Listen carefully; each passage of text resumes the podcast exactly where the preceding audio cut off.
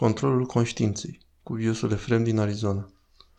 Spune un av al pustiului că de câte ori omul zice, Doamne, am păcătuit, Dumnezeu spune, copilul meu, iertate-ți sunt păcatele tale. Pentru faptul că îl avem pe Dumnezeu atât de aproape, ca pe nimeni altul, deoarece putem comunica neîncetat cu El.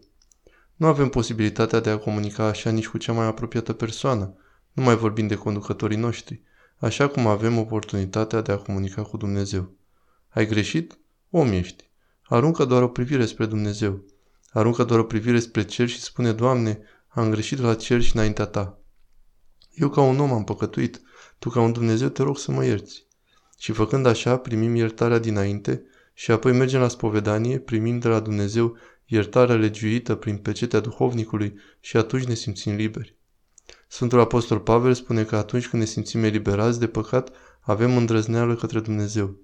Pentru că ceea ce ne oprește îndrăzneala în rugăciune și ne face să nu putem ridica capul sus e conștiința asaltată de mustrări. Cine poate să contrazică conștiința? Nimeni. Numai prin iertarea păcatelor se poate închide gura conștiinței. De aceea Domnul a spus, atâta timp cât te afli pe cale, ai grijă să te împaci cu părâșul tău. Dacă nu te vei împăca cu el cât te afli pe cale, te va duce la judecător și apoi te va băga în temniță. Și nu vei ieși de acolo până nu vei plăti ultimul bănuț. De aceea Domnul când vorbește despre părâși în Evanghelie se referă la conștiință, care ne spune continuu. Aceea ai făcut, acolo ai căzut, aici te-ai îndreptat. Aici nu te-ai rugat cum trebuie, aici nu ți-ai păzit privirea, acolo nu ai fost atent la gânduri, acolo nu ai fost atent la vorbe, dincolo la comportamentul și manierele tale. Ai vătămat pe ceilalți.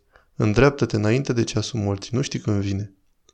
Vechiul Testament spune să faci binele astăzi, să nu lași pe mâine. Să faci acum binele. Mâine nu mai e al tău. Cum vei face binele dacă vei pleca dincolo? Așadar, toate acestea le amintește omului conștiința trează. Însă atunci când nu-i dăm atenție și conștiința încet încet începe să-și piardă din glas, nu mai strigă.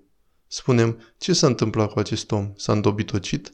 Și-a omorât tatăl și-a omorât mama. Știu eu, din cauza problemele sale, din cutare și cutare motiv a făcut crime și câte și mai câte rele și spunem despre el, dar acești oameni nu au Dumnezeu? Nu au conștiință? Cum să nu fie avut? Au avut conștiință, dar cu timpul vocea conștiinței s-a tocit. S-a stins încet încet și nu mai strigă. De ce? Din prea multă neascultare s-a îmbolnăvit. De multe ori vedem oameni în cădere liberă. De ce aceasta? Nu există Dumnezeu? Există, este viu și existent. Însă atunci când omul surzește, când nu vrea să se mântuiască, când își folosește greșit libertatea sa, Dumnezeu o respectă totuși, pentru că Dumnezeu respectă tot ceea ce a creat. Noi nu ne respectăm pe sine. Domnul a spus, cât timp te vei afla în această viață, îngrijește-te de conștiința ta, pentru că ea te va înfățișa eliberat de răspundere în fața lui Dumnezeu. Nu pentru că judecătorul ne va judeca, conștiința ne va judeca. Când vom merge înaintea Domnului să fim judecați, conștiința lângă noi e ca un avocat. Dacă am făcut ascultare de conștiință, ea ne va apăra. Dacă însă nu am ascultat-o, ea ne va condamna. Și cine ne va scăpa atunci? Pentru că atunci pocăința nu va avea nicio putere. Părerea de rău nu va folosi la nimic. Și atunci omul este rușinat, pleacă capul și vine securea condamnării sale.